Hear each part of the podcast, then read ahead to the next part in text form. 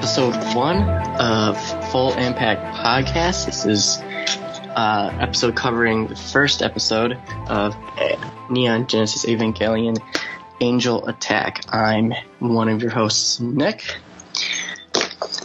And I am your other host, Allison. Allison. Wonderful, Allison. So, this is the first episode. This is it. Taking the dive. This is it. We're we're we're all over it. We're all over it. And we start off with like probably one of the most iconic intro songs ever, in my opinion. At least anime intro songs. And if you listen to our intro episode, you would know that this is also banned in some areas of Japan. You said. Uh, I think it like became so popular in certain karaoke bars that they uh, like took it off. Like you know, like in Wayne's World when it's like no stairway allowed. Denied. kind of like that. Yeah. Got it. it's like redacted from the karaoke file. Yeah, like oh, they're like for God's sakes, not this one again. uh, Got it. But yeah, so intro song. It's called "A Cruel Angel's Thesis." Um, the lyrics are by, and I'm probably going to butcher this name because I don't speak Japanese, but Neko Oikawa. Um, and I guess that she didn't even like she didn't watch the show and then make the song. They like gave her a brief proposal of the show, like and she skimmed it, and then I think she fast forwarded through like the first couple episodes, and then just like went from there and just like wrote what she thought would best encompass the theme of the whole show. So she did she finish the series before No. she wrote this? Oh, she she was only a couple episodes No, deep, and she got she got a little, a little proposal of what the show's about. Fast forward to the first two episodes and wrote it. That's it. That's artistry for you. yeah, and I mean it's it's. I mean, kudos to her. You know, I, absolutely, absolutely. um, or him. I'm not really sure. I think it's a her. To Well, I guess whomever it is. Yeah, but I guess um, the act, the creator um, Hideaki Anno, he wanted to have it be a classical classical piece as the intro song. Um, he guess he wanted something from Borodin's Pol dances, but um, he couldn't get that, so they went with a K-pop song instead. It's quite a jump, but hey, it works. yeah, I mean, I, I mean, I, I sing along every time it comes on. So I, I gotta say, I do too. Like it's one- it's it's one of those earworm songs that once you hear that first note, you're like, I'm in it. Oh, I, I can't tell you how many times I've gone around the house being like, "Dango." Uh, if your windows were open and people were listening, they'd have no idea what you were talking about. Seriously, but ah, it goes so hard. Um, but I mean, even in just the intro song, there's a plethora of information kind of just like popping up at you, and it's it happens so fast. It's you know, blink and you miss it type Right. stuff. Um, as you're going through, um, so I figured one of the good things to talk about is some of the images or words that pop up real quick that you'd probably be able to miss real easy if you're not super paying attention. And also, it's especially when you're starting off first. I feel like there's so much information; it's easy for a lot of it to just go right over your head. No, and I guess you know we we've made this reference before, and I but it's it's just because it's so universal. But with Game of Thrones, you know, like even the intro is important. Um, you see scenes of a map, and you see all these things happening, and you're just not really paying much attention, not thinking how much that is kind of foreshadowing what's happening in the in the whole series. And so I think if you kind of look at it that way, uh, it's it's kind of the same thing. You're just inundated with all of these things that you know you- you're not really familiar with yet. So uh, that was my take on it. Yeah, um, and one of the things that pops up, um, you'll probably it's easy to see. It's like this circular pattern with nine circles. Um, and it's I think it's it's the tree of Sephiroth, right? Correct. Um, and you you have some stuff on that, right?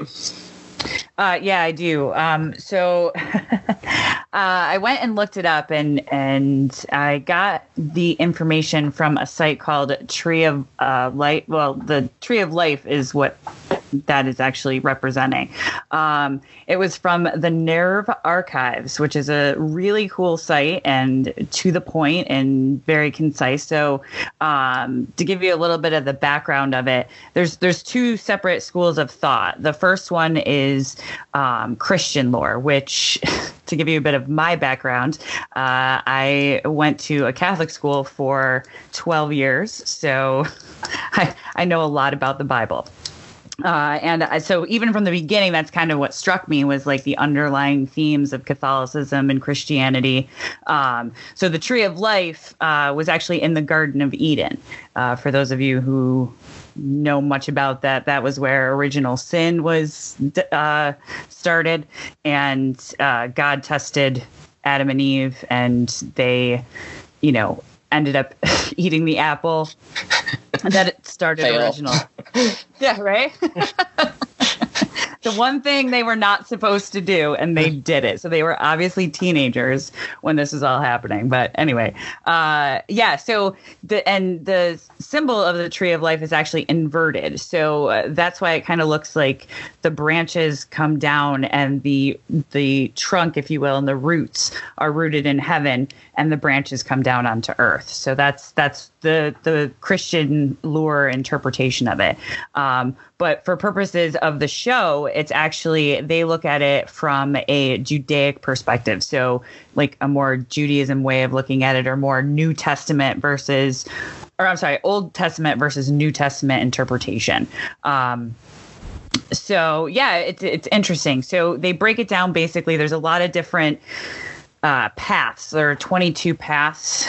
Uh, their names I won't go into, but in, in, depth right now. But to kind of give you like to break it down into the basics, um, there's three pillars in in this you know idea of things: um, mildness, which is the balance in life, like air. That's that's the element that it represents.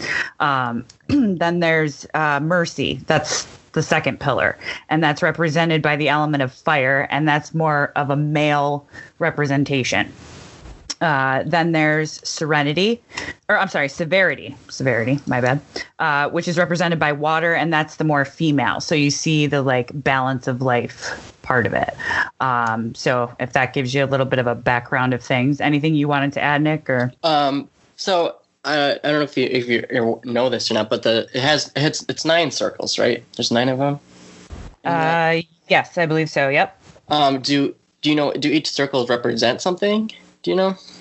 Yes. So they are the crown, wisdom, understanding, mercy, severity and strength, glory and beauty, victory, majesty, foundation, and kingdom.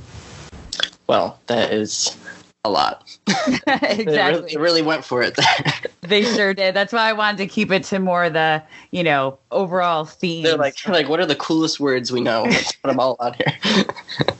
and I would give you their like origin names, but I will absolutely destroy them. So again, I will uh, refer you back to nervearchives.com, which is uh, where we're getting a lot of this information, and and it breaks it down into a much, you know, more detailed uh, explanation than I have. But just based on my own background, that's kind of how I saw it, and it, and it's kind of cool to think of, you know, both both religions, you know, separate religions, but kind of based on the same idea, which is kind of an overall theme there. So, yeah, that's- well, that's cool to know. I mean, especially um, for those listening, it's good to be on the lookout for that symbol again because it will it will pop up more. Yes. Other than other than in the intro song. Correct. But speaking of intro song, I'm sure I've, I've, told you this before, but my favorite part is when the transition between the faces. You know, every time it's like bum bum bum bum, and it's like changes each time. Uh, gets me every time. It kind of reminds me. I don't know if you ever watched the old like Batman episodes, but when they would get into like fight scenes, at, like like comic book words would come up like bow, bop. slam. It's kind of like how it's set up in the. Yes, exactly. it kind of comes at you like that. So just to give a comparison. Um, and then uh, before we wrap up on the intro song, there's a few shots in it that it just shows uh, words, and they're really quick. They're like maybe not e- not even a second there. Um, but I figured it'd be worth bringing up just uh, in case this is your first time watching. Um, you know, some words to look out for. Maybe give it, uh, you know, think about for a bit, ponder. Um, some of the words that pop up are test type, Eva 01, absolute terror field, angels, Tokyo 3, NERV, Eva 00, production model unit 2, second impact, and Adam. So, I mean, a lot of pretty significant words just, you know, thrown in the intro right there. You know, before we even get into the, you know, the bulk of the show itself. Yeah, kind of laying the groundwork. Yeah, I mean, I mean, in unless you're like really looking for them, it's, it's, it's go right. They're so fast, you know, you pass right through them. Mm-hmm. But I guess it's a good good time to get into the actual actual episode here. Let's do it. Meat and gravy. So right a right in the the start off, we were told that we're in 2015 AD, which um, you know, which is for us five years ago, but given that this was uh, airing in 95 that would have been 20 years in the future. So which uh, just a little background too that to me at 2015 would have seemed like years and years from now. Like an unfathomable amount of time but yet here we are. Yeah it's it's so weird when the shows like are supposed to be placed in the future and then that time period like comes and goes in the real world and it's not anything yep. like yep. Yeah, but it's cool to be have been in both positions in a position where I knew what it was like in 95 and I also know what it's like now, so it's kind of kind of cool the comparison. Yeah. So, we start off um, underwater. We see this huge monster just swimming through and then we get this really cool shot of all the the army tanks lined up around the shore. You know, there's like a seagull sitting on one of the uh, uh, barrels there. Mm-hmm. And you know, we get this shot of like uh, like a bunch of buildings like falling apart and in water and stuff, um, just in shambles. Um, and that there's a state of emergency going on, and everybody needs to evacuate. So, I mean, right right from the get go, we're thrown into this like clearly like almost seemingly post-apocalyptic world or you know just like things are just not clearly not normal anymore. Or at least not where they are you know? And i think everyone can relate to that theme these days. Yeah with the uh, raising rising uh, sea levels and whatnot. Yep. And then we get uh, introduced to our main character shinji. Um, and he has this little uh, photo of uh, who we later introduced as uh, Misato on it, you know, and he's waiting for uh, waiting to be picked up by her. And the writing on the photo um, in the show is in Japanese, but um, it's interesting in in the manga. Um, it translates one of them, and the has one of the things that it message is uh, written on there is check out the cleavage with literally an arrow. oh, for goodness sake! like, and it's like this is our introduction to Misato. it's this postcard that she sent him. I guess he was trying to make it as enticing as possible. well, hey, I mean, you know what? It's it's marketing. It's like the Instagram of the day. You know, I mean, sometimes you got to do what yeah. you got to do to. I mean, yeah, I mean, if you were attention. a fourteen-year-old boy and this, you know, babe sent you a postcard that was like, "Meet me here," I mean, I mean, who wouldn't? You probably would be very likely to do it. So yeah. yes. it was definitely a strategic move on her part, I, I would think. So yeah, for sure. But yeah, but not knowing what it says is is it now I know what it says. That's interesting. Yeah, well, that's that's at least one of the things you say, and then right immediately following after that, we have Shinji looks off in the street and he sees this girl in a school uniform just standing there ominously with blue hair. Um, and then he, you know, looks away for a second and looks back, and she's gone. Um, you, what do you, what do you, what do you make of that? Um, you know, I, I it was very ominous first of all um and maybe it was to point out his like aloneness uh you know that everything else was kind of gone uh i don't know I, I, that was kind of my first impression Yeah, I mean, I think it's it's not not it's interesting that we have that shot of her, but then they don't really come back and cover it after that. It's kind of just like there and then you know not explained.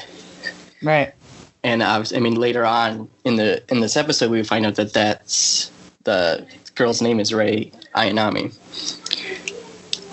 we do So it, it is like it is a character, but you know, we're, we're never told why was she standing like a creeper in the middle of the street during Yeah. evacuation time.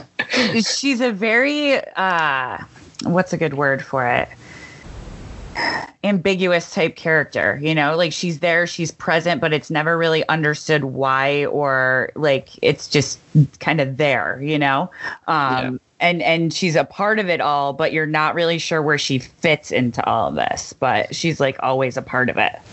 Hmm Um, and then we get we cut to uh, as you call what do you call them gloves, right? That's what you call them. Yeah, so I don't know I don't know if when we refer to these characters, you'll find that sometimes and this is this goes for my regular life too. Uh, I rarely call people by their real names. Lots of my friends and I have nicknames for each other. So, especially because when we were texting back and forth to each other about the show, I didn't really know what their names were in the beginning. So, I had to go by descriptions. So, sometimes I may revert back to my old nicknames in referring to these characters. So, Shinji is always Shinji. Um, he has a couple other names, but we'll go into that later episodes. Um, but uh, when we first got introduced to uh, Misato, I called her purple hair. For obvious easy, reasons. easy, yeah. To the point, easy she does way. own it. Exactly. And it's it's neutral. It's just a characteristic about her. And so that was what I chose. So uh, I, I may call her purple hair. So just so you know, we're, we're talking about Misato. Sato, boss, boss ass bitch. Really yeah. Yeah. I am the number one fan in her fan club for sure. I, I think she she is definitely one of, or maybe if not one of the possibly the best written character in the show. I think. I would Uh, I would totally agree with that. And I think she carries a lot of the plot. She carries a lot of, you know, the storylines kind of uh, involve her and she's a huge part even though she's not Shinji, which whatever. Whatever, Shinji, move step aside. That's right.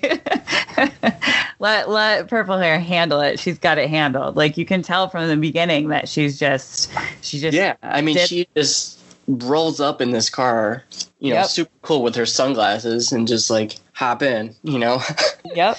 amidst Yep. this giant monster behind them.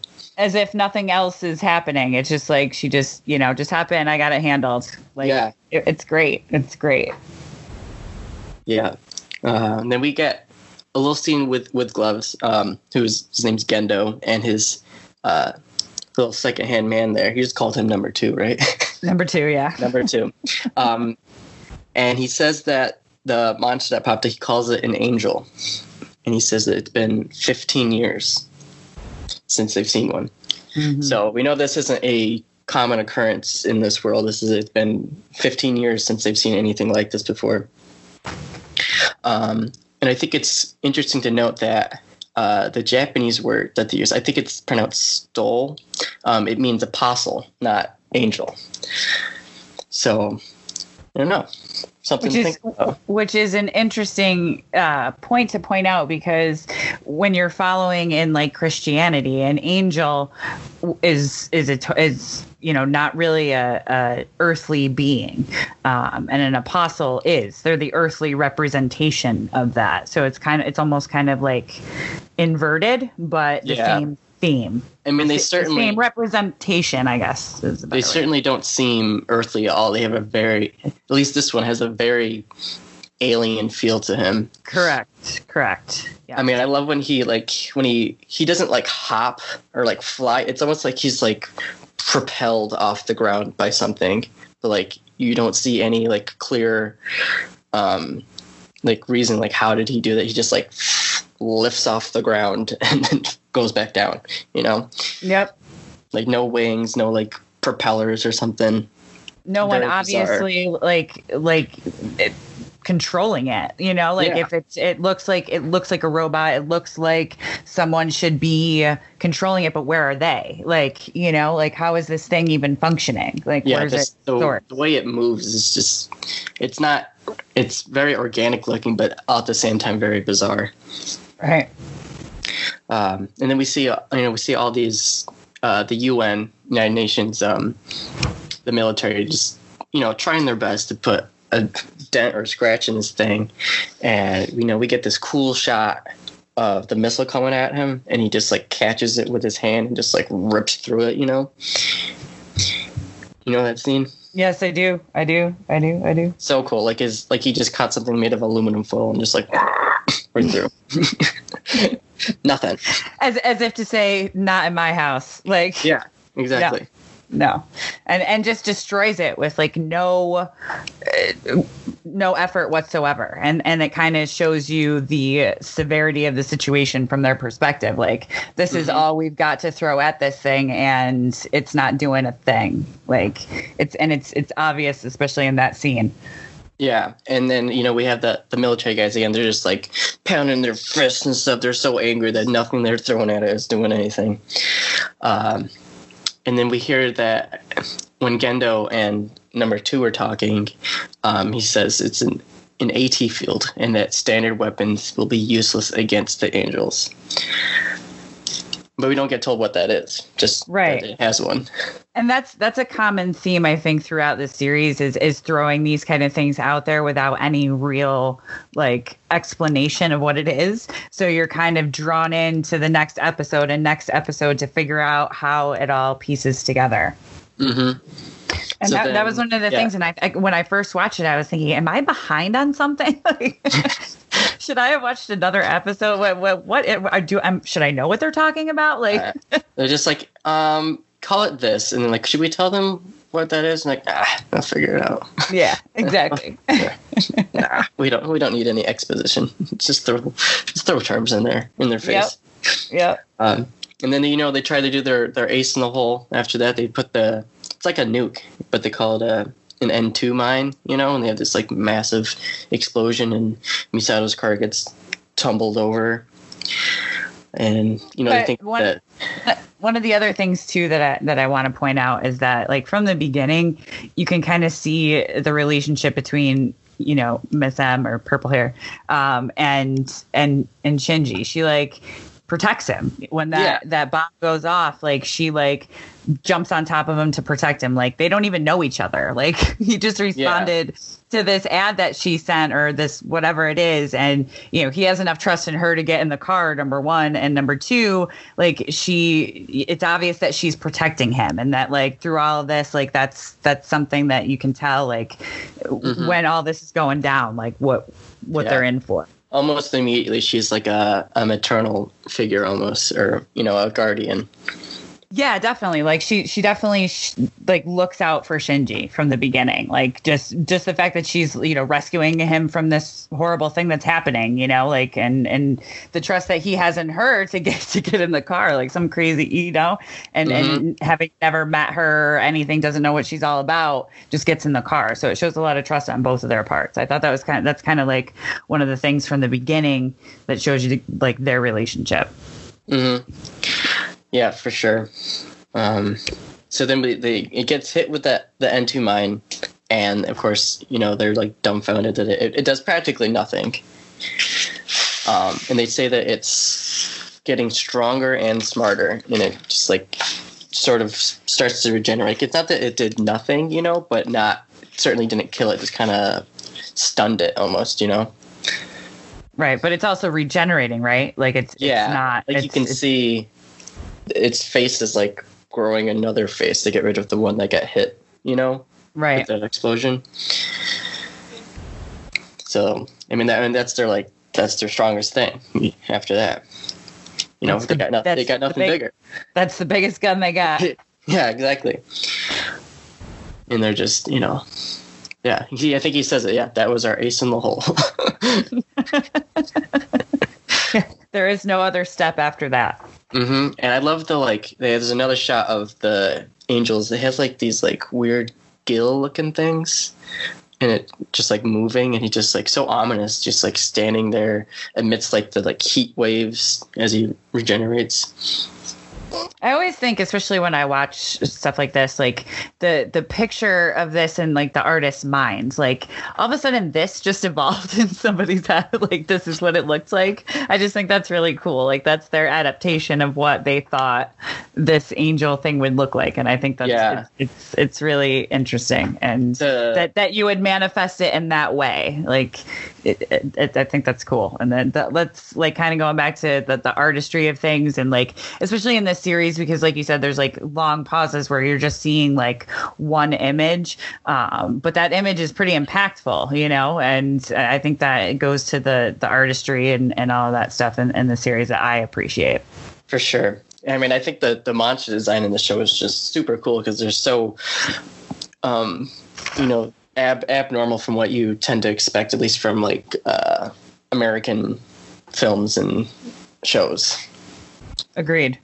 Agreed. Um, then we get uh, short little thing with Misato and Shinji in the car after they flip it back over, and we get this. Misato has like a short little inner monologue about, uh, like I think her car and how she has like 33 payments left on it, and it's all busted. some of it some of the stuff that's in there is just so random like it's it's great i i love it it- it's like it's such a serious topic but then they go to such inane things it's it's it's funny Mhm. It's it's like zero to 100, just like back and Yes. forth. yes um, you know, when she like in her in this monologue, she seems you know almost stressed, but then as soon as we get cut out to her and talking to Shinji, she's you know back to being you know calm and cool as a cucumber to him. Even though he's like he starts to be a little snarky, he's got a little attitude on him. he does for someone who's protecting his little butt he should be a little bit more thankful mm-hmm.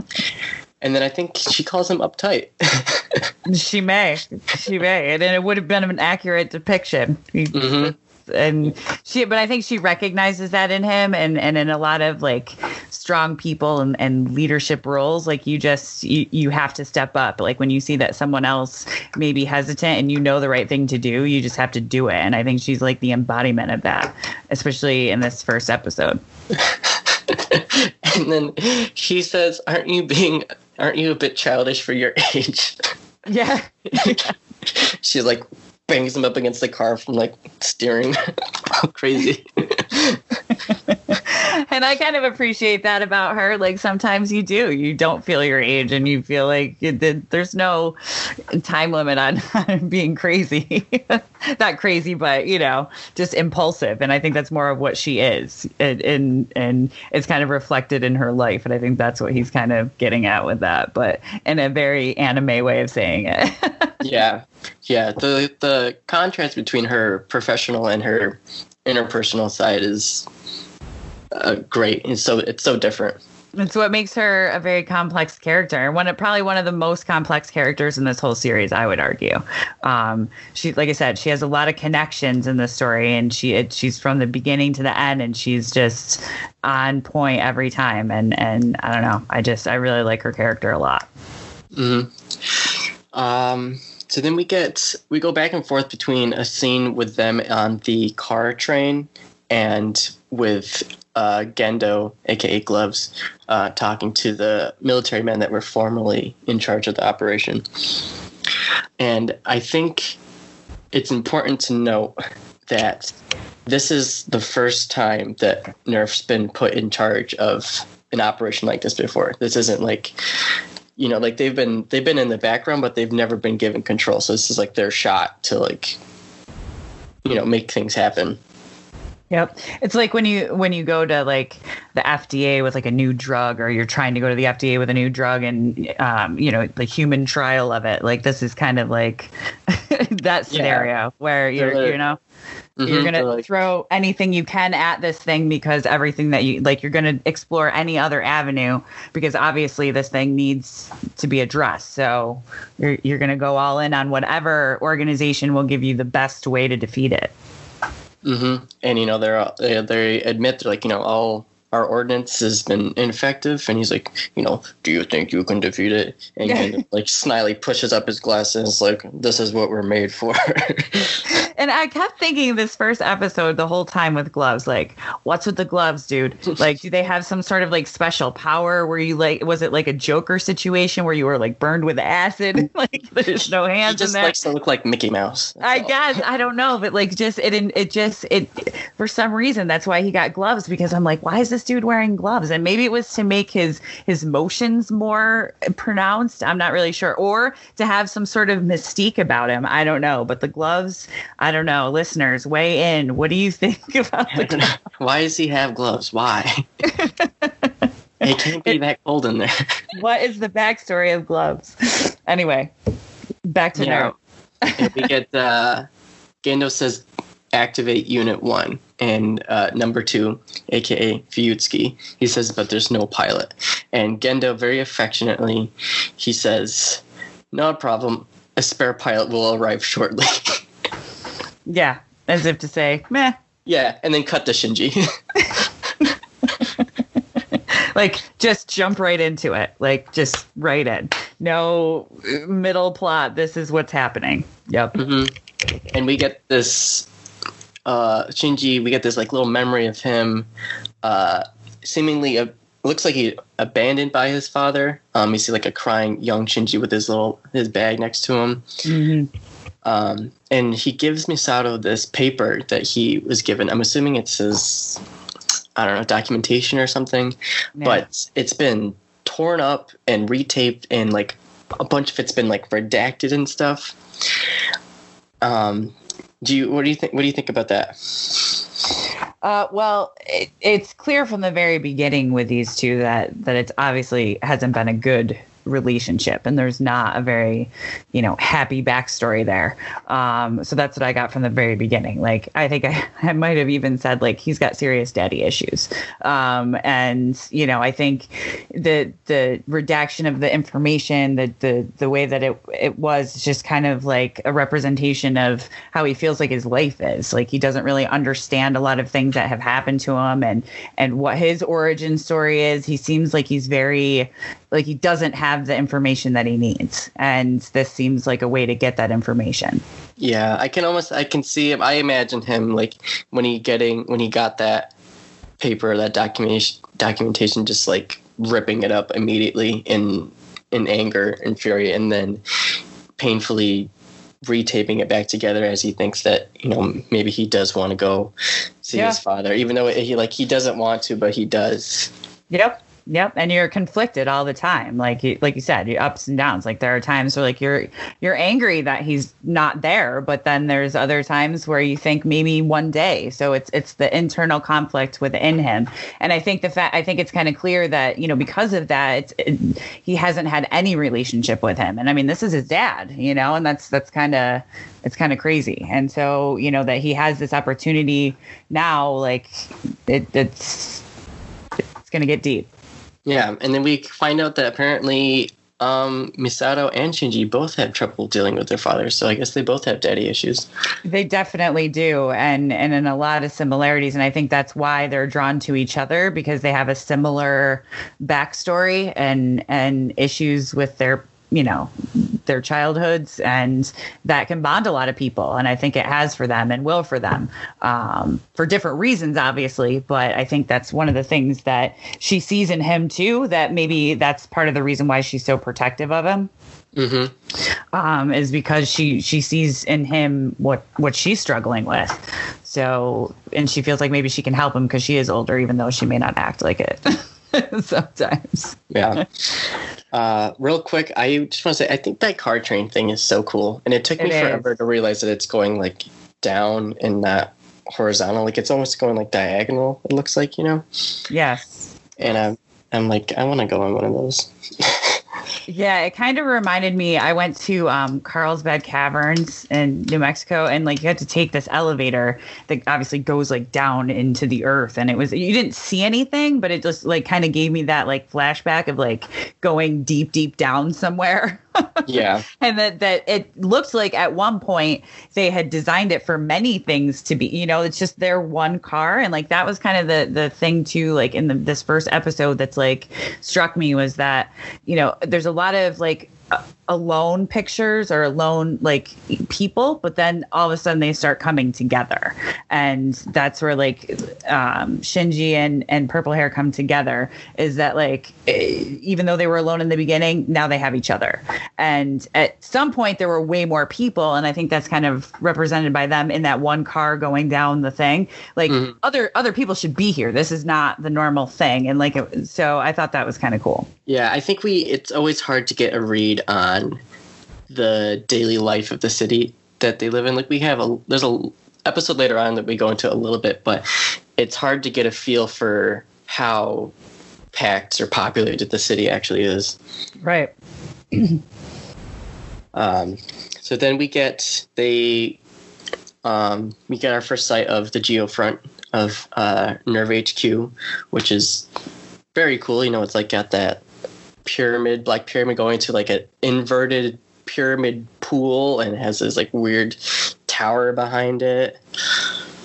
Very cool. And I don't know if the pyramid is is reflective of any kind of theme, but if you think of it like, you know, from the root from the top and then the branches at the bottom is kind of almost like how a pyramid is. yeah. I don't know if I'm getting too in depth with that. I was just like, that's a really cool design, and I never no, went further than that. it really is dope. Yes. like I, I had an inverted pyramid pool in my backyard. Yeah, definitely. Um, and right away, Misato and Shinji get lost and have to call uh, Ritsuko to help. yep. Now, Ritsuko, uh, I call Lab Coat. Um, she is another one of, I, I like her a lot. Um, she's a very pragmatic kind of foil to to Misato, I think. And this is when we first get introduced to her, and kind of you can see from the beginning her role with Misato. Yeah, and I think I think she's one character that gets kind of swept under the rug, but I think I she's agree. she's pretty pretty uh, underappreciated and maybe misunderstood.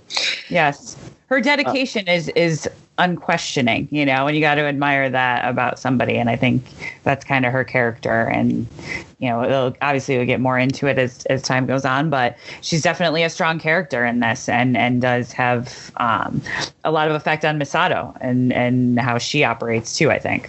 Yeah. I mean, right away, when we meet these two, we have, you know, two very, very strong female characters, you know, immediately in the, in the foreground of the show um, and they're you can like almost sense this like this relationship that they had, this casual relationship, but they're also you know professional uh, colleagues as well. In a in a very male dominated fields I, yes. I, have to point out as well like i think it's cool how they do make them positions of authority in in a situation where all the rest of the people in authority that we've seen up until this point have been male and that's typically how it is yeah. and especially in the military and so to have two um two females heading this operation is is pretty dope yeah i mean we i mean that one room with the the command room, it was you know Gendo and Fuyutsuki, and then all the military men. I don't think there was a single woman shown in there. No, there definitely wasn't. And yeah, it's it's it's cool. It's it's nice to to have these strong female characters up front and center. Yeah, yeah. So, but right away we have this interesting dynamic between the two, and you know, uh, Misato introduces Shinji, and uh, I think Ritsuko asked if he's the, uh, the what does he say, the child or something. And Misato says he's the third children as recorded by the Marduk Institute. Yes. Which, right out of the bat, would probably sound a little foreign. You know, third children instead of third child. And, you know, right there, we're, we're questioned with, you know, what is the Marduk Institute? Yeah, here's another situation where we're getting thrown information that we think, should we know this? Mm-hmm. and if we don't know this, then maybe we should keep this in mind. Exactly. Um, so obviously, Ritsuko helps her get on her way, and they meet up with. Uh, they go what on this like the little elevator where they see like the the purple background. And you can see like the giant hand as they go up. Mm-hmm. Um, and we find out uh, that it's been three years since Shinji and Gendo uh, saw each other last, Okay. which is, you know, a long time to go without seeing your dad, especially when you're, you know, 14 year old boy. Totally. And with no explanation or reason why, he's just gone. Like, Yeah, and you don't, you know, you'd think you'd expect this like grand reunion with hugs and affection and stuff, and Gendo was just like, no. He's like, you're finally here. Good. Right. And like, you know, and, and I guess maybe at this point it's kind of unclear like how much Shinji really knows about what his father did or is involved in. Like we don't know how much of that he really knows at this point. And like so you can only infer that, you know, he did yeah, his dad just up and left like 3 years ago and and he's been kind of you know trying to piece it together since then. And and it's it, we really don't understand why like or, or how much Shinji really knows about it. Because you would think that you know if he was if he knew what he did or or what he was involved in that maybe he would have you know a little bit more understanding but we don't know that at this point you know? It's just kind of like I, I haven't seen the guy in three years. And we don't even know if, I mean, we know it's been three years since he's seen his dad, but we don't know when the last time, if he was staying with his dad at all, or right where he's right or if it was like one visit or whatever you Yeah, know? exactly.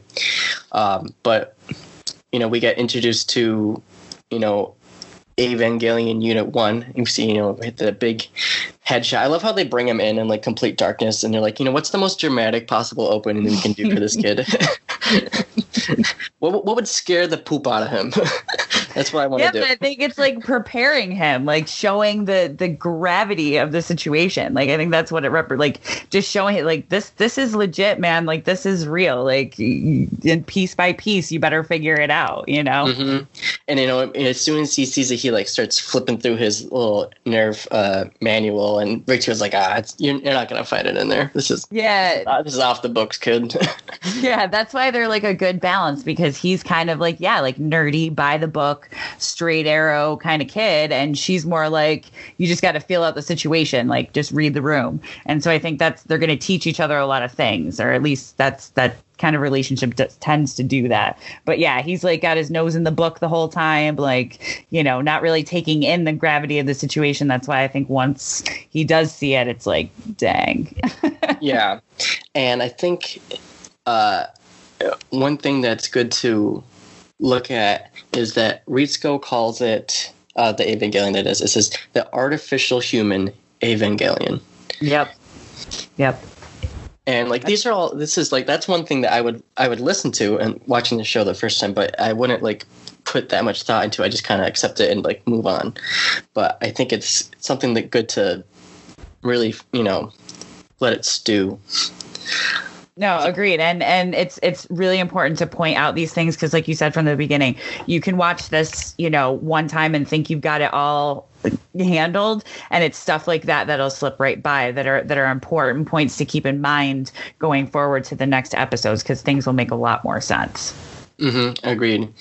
And then, you know, right after that, you know, we see Shinji face to face. Well, in a sense, with Gendo, who's like looking down upon him from this elevated platform, you know. And Shinji has this like look of shock on his face, and I think he he looks away, like almost in shame, like he looks down.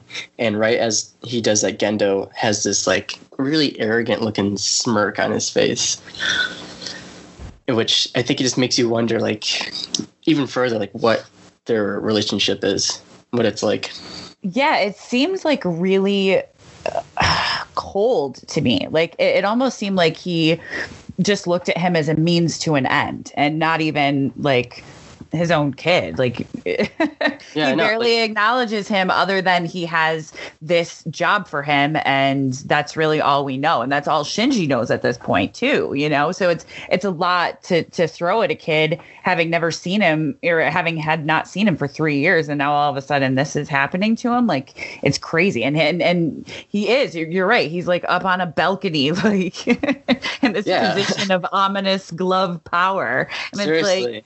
it's very intimidating to this kid who doesn't deserve it, eh, or at least you don't think. You know, it's like he's he's just walking into this blind, and you're acting as though he should know what he's in for. Yeah, and you know where, you know he he gets asked. You know, they're like, and I think Gendo he Gendo does treat him like just like a spare pilot. That's like the yeah. It's, it's exactly what he treats him as, and you know they want him to get want Shinji to pilot Eva one, and I think at this point, I I mean this might just be my opinion, but I think in modern times we've been almost desensitized to this trope of like the hero coming into the forefront of his show or whatnot and like just like jumping headfirst into the obstacle at hand. Mm-hmm. um, but i mean obviously shinji he's terrified to pilot this thing. And i think that people just like are so quick to judge him for that when like i would probably be the exact same way. Right right right. Yeah. Like not not everybody embraces that hero role up front you know? I mean with a lot of like hero based stories it's like their origin how they became this this character this persona of this person. Like this kid's just getting thrown into this. Like he has no he never had a desire to do this. This wasn't his like life's goal. And he's a 14 year old kid for crying out loud. What does he know about anything? Yeah and i'm sure that's probably what he's thinking. Like you're putting this kind of responsibility on me you know this person that you barely know that i'm basically just a kid. like like that's a lot to put on a kid that age, and mm-hmm. it's just it just seems like a lot for him. And and he's looking for other answers, and then just being thrown into this situation that he doesn't know what to do with. Yeah, you know, it's like almost like take like take a fourteen year old boy and like take him to this like three hundred foot construction crane and be like, operate it. You know, mm-hmm. like the kid's gonna be terrified. You know, I would be too. It's you know, this is a giant robot, and they're like, hey, go uh, you know that monster you saw on the way in? Can you go kill that using this giant robot real quick? I remember when you first described these robots, uh, like in the beginning, when you were telling me about kind of the premise of the show when you had first gotten into it. And I remember you saying, like, describing the robot, but then saying, okay, and by the way, it's piloted by like a 14 year old kid. and I remember thinking, wait a minute, what? and so yeah, it's it's a it's a very crazy concept that this giant like military-ish machine has to have this little kid who you know doesn't know what he's doing he's the only link between the two i think it's it's a very cool kind of juxtaposition of things like this monster machine versus this little kid and one can't work without the other yeah and you know he starts to as it like sort of sinks in, he's he starts to put the pieces in. He's like, you know, like talking to his dad. He's like, "Is this the only reason you sent for me?" And mm-hmm. was basically like, Yep. yep. Which has got to be a difficult blow for a kid. Yeah. You're basically, you're just a spare part to me. Like that's essentially what he's telling him. And, you know, he doesn't know what's going to happen once he gets in this thing. He doesn't know what, you know, so it's just, it's very, very clinical, his relationship with him, you know, and you can kind of see what kind of person Gendo is or gloves. Why I don't yeah. like referring to him by his name because uh, his character is a little difficult for me, but yeah. yeah. And, you know, he, Shinji's like, you know, why? Why why me? And Gendo says because it's impossible. It would be impossible for anyone else. Hmm. So I mean, that's something to think about right there. Definitely. Like, why is that? Like, what? What's yeah. so special about this clearly depressed 14 year old boy that you have right in front of you? that answered this crazy ad and got taken here by this head of a military operation. Like, what? Exactly. Oh, uh, yeah he's ready to go. Ready? Shinji's like ready. He's freaking out. He's ready to just book it, get out of here. You know. And we have like these. You have Misato, Ritsuko, Gendo staring him down, and then we have like um, miscellaneous NERV workers just like also looking at him, just like waiting for him to do something. Right. And and that's a lot of pressure to put on a kid. And, you know, I think that's kind of like, you know, probably you, you like you said, like people are like, well, why wouldn't you want to Well, yeah, there's obvious concerns to say the least. And, you know, he's just being thrown into all this, you know, with all these adults expecting this out of him. It's understandable that he would want to get the heck out of there. Yeah. And I mean, you know, he's you know, Misato tells him not to run away, not from his dad and not from himself. Um, and I, I don't know what I, what do you make of that? Do you think that she's right in that? Um, I think, yeah, I definitely do. I think that, you know, it's the only way that someone has power over you is if you let them. And I think that's what she's trying to, to convey to him, like to take the power back. Like, if this is what he wants you to do, then show him you can do it. He obviously thinks you can. And so if you can, give it a shot. Um, and at this point, it's the only option we have. I don't know how in depth he knows about their mission at this point, but, you know, I, I, I think that, yeah, sometimes you just you want to prove that person wrong and maybe that's his relationship or that's where it's going or at least that gives us kind of an idea of maybe how Misato dealt with her situation like you know just you, you got to show him that you can do this and that that you know believe in yourself and don't worry about what anyone else says which is difficult for a 14 year old kid to understand i think. Mm-hmm. um, but that's what she's trying to convey to him by forcing him to do something that he doesn't want to do. Maybe it will help to you know show his his father that he's more than just a spare part that he may be a really big piece of the puzzle that he needs and and he doesn't know that yet. So she's telling him to take the chance because it, it might be the best thing. Right. And you know as he kind of fails to make a decision, they kind of almost give up on him, and then they send for uh, Rei. And you know, Gendo's like, "Rei, I need you to pilot Unit One, and she's just like, okay. but yep. then we see her, and she's like in a she's in a gurney, all bandaged yes. up, got an IV fluid in her freaking arm. yeah, I remember like seeing this for the first time and thinking, how it, what? Like, obviously, this thing is dangerous because she clearly got hurt in it before, and now you're just gonna send her out into the world again. Like, that's I know. It she, obvious, like, can, she can barely shows, sit up.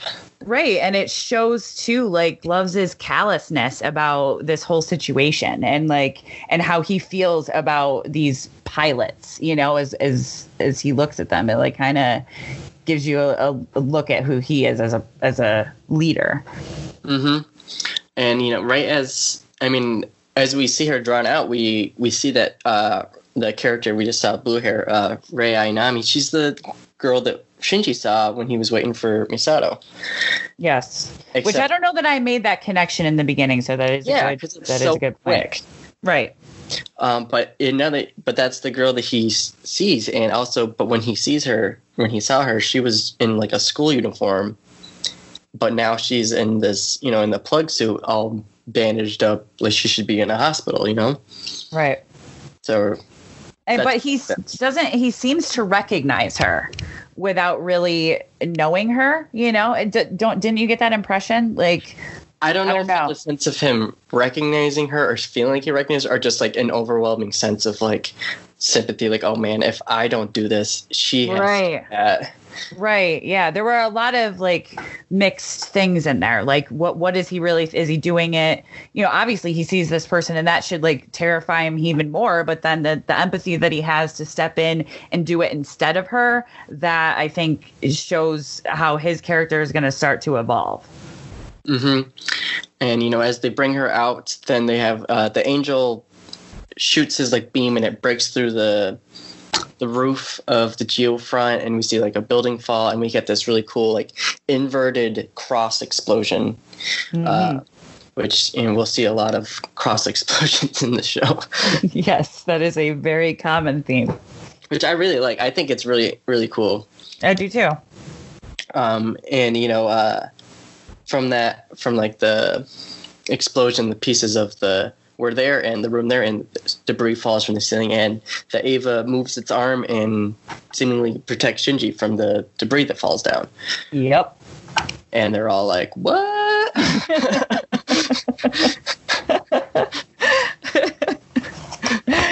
Yep. Except for except for gloves. How does gloves react? He's got a little smirk doesn't he? Exactly yes. It's almost like he wanted that to happen. Um, that's that's kind of because it was very menacing around him, but he seemed very calm while mm-hmm. while all this was happening. So I was like, okay. It, it, why is he so calm with this? And then when that happened, first of all, I was like, wait a minute, what?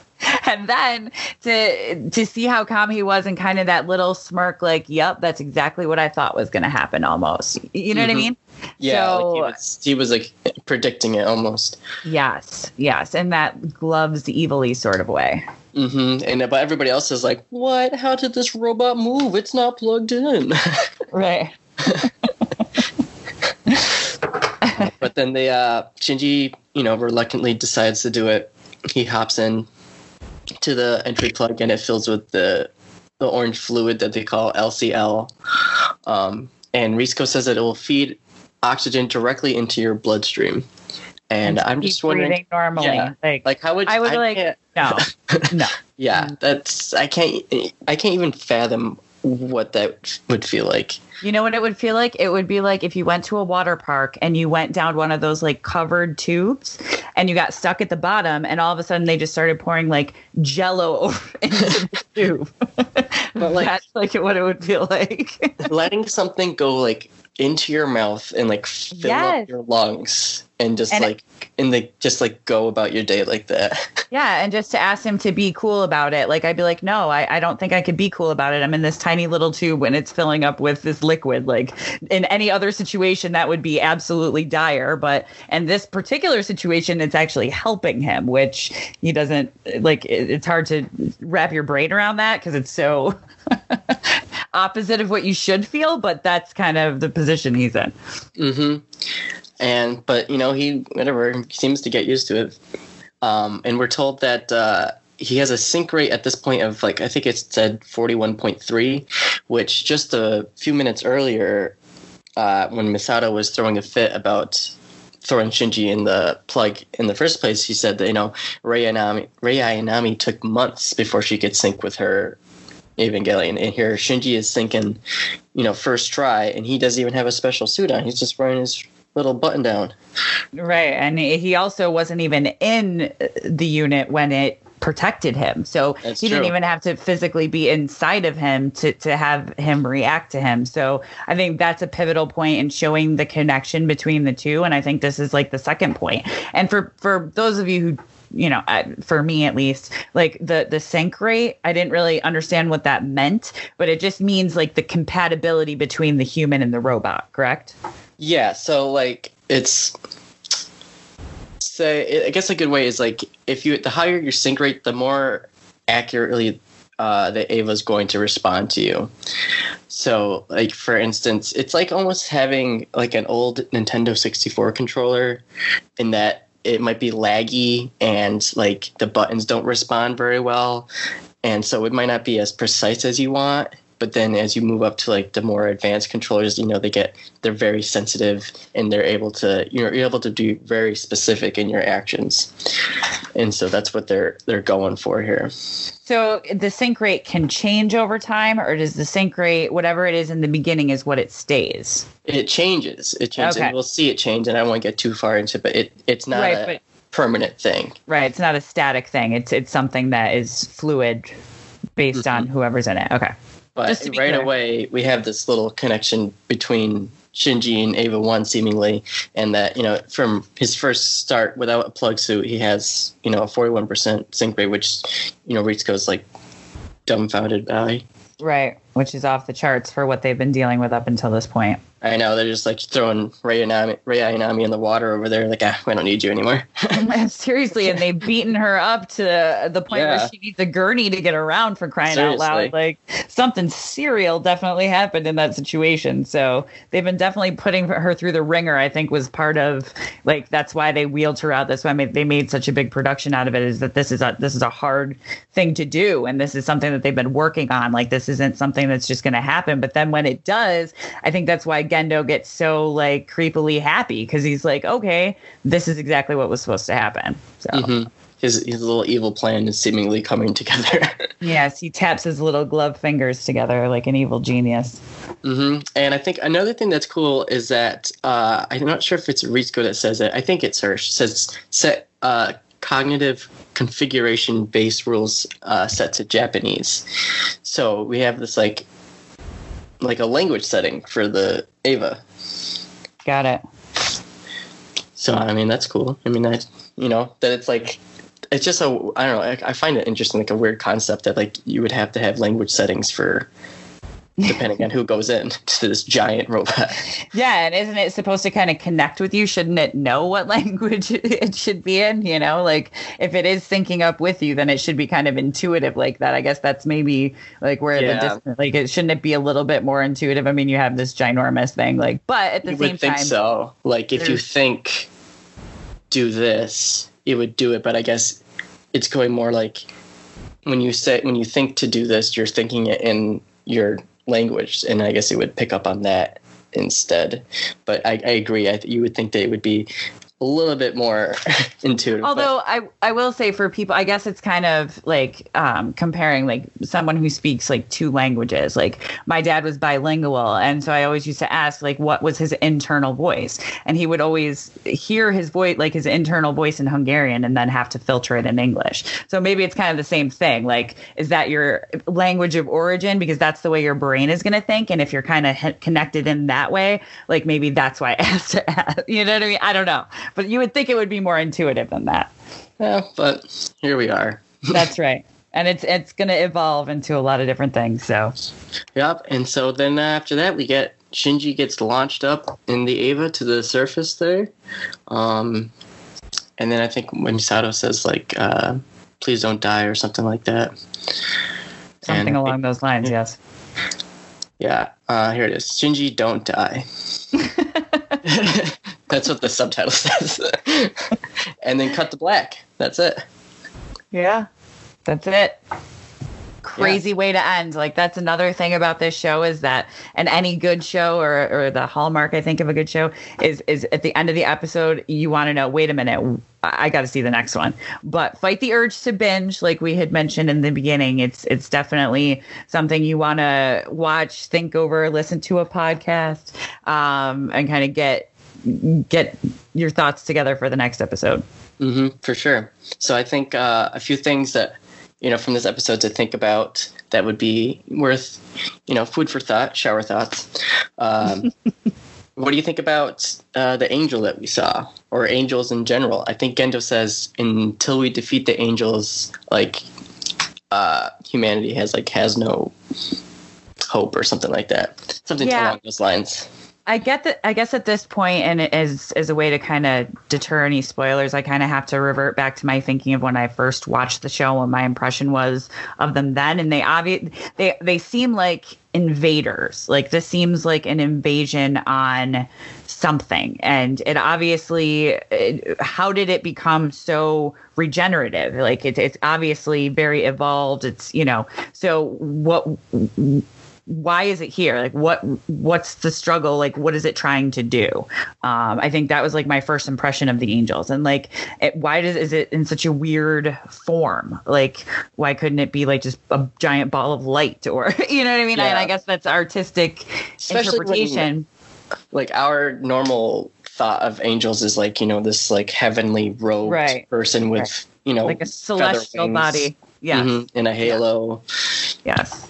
And that's that's why I think it's kind of interesting that they decide to go like the opposite of that. And so I think that's kind of where like sometimes the disconnect, especially if you've you know like you said a- attributed an angel to a very you know celestial body and then all of a sudden you see this creepy ginormous thing that's indestructible and the two things don't correlate um, but i think it, it's it's it's definitely kind of like the show you know where it's it's a, it's a lot of like symbolism and you got to figure out what that symbolism is.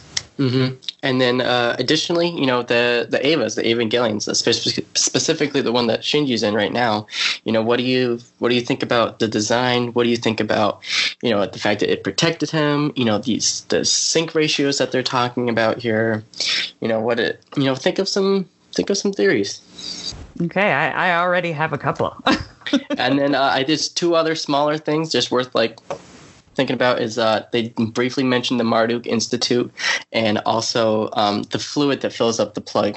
Um, they called it LCL.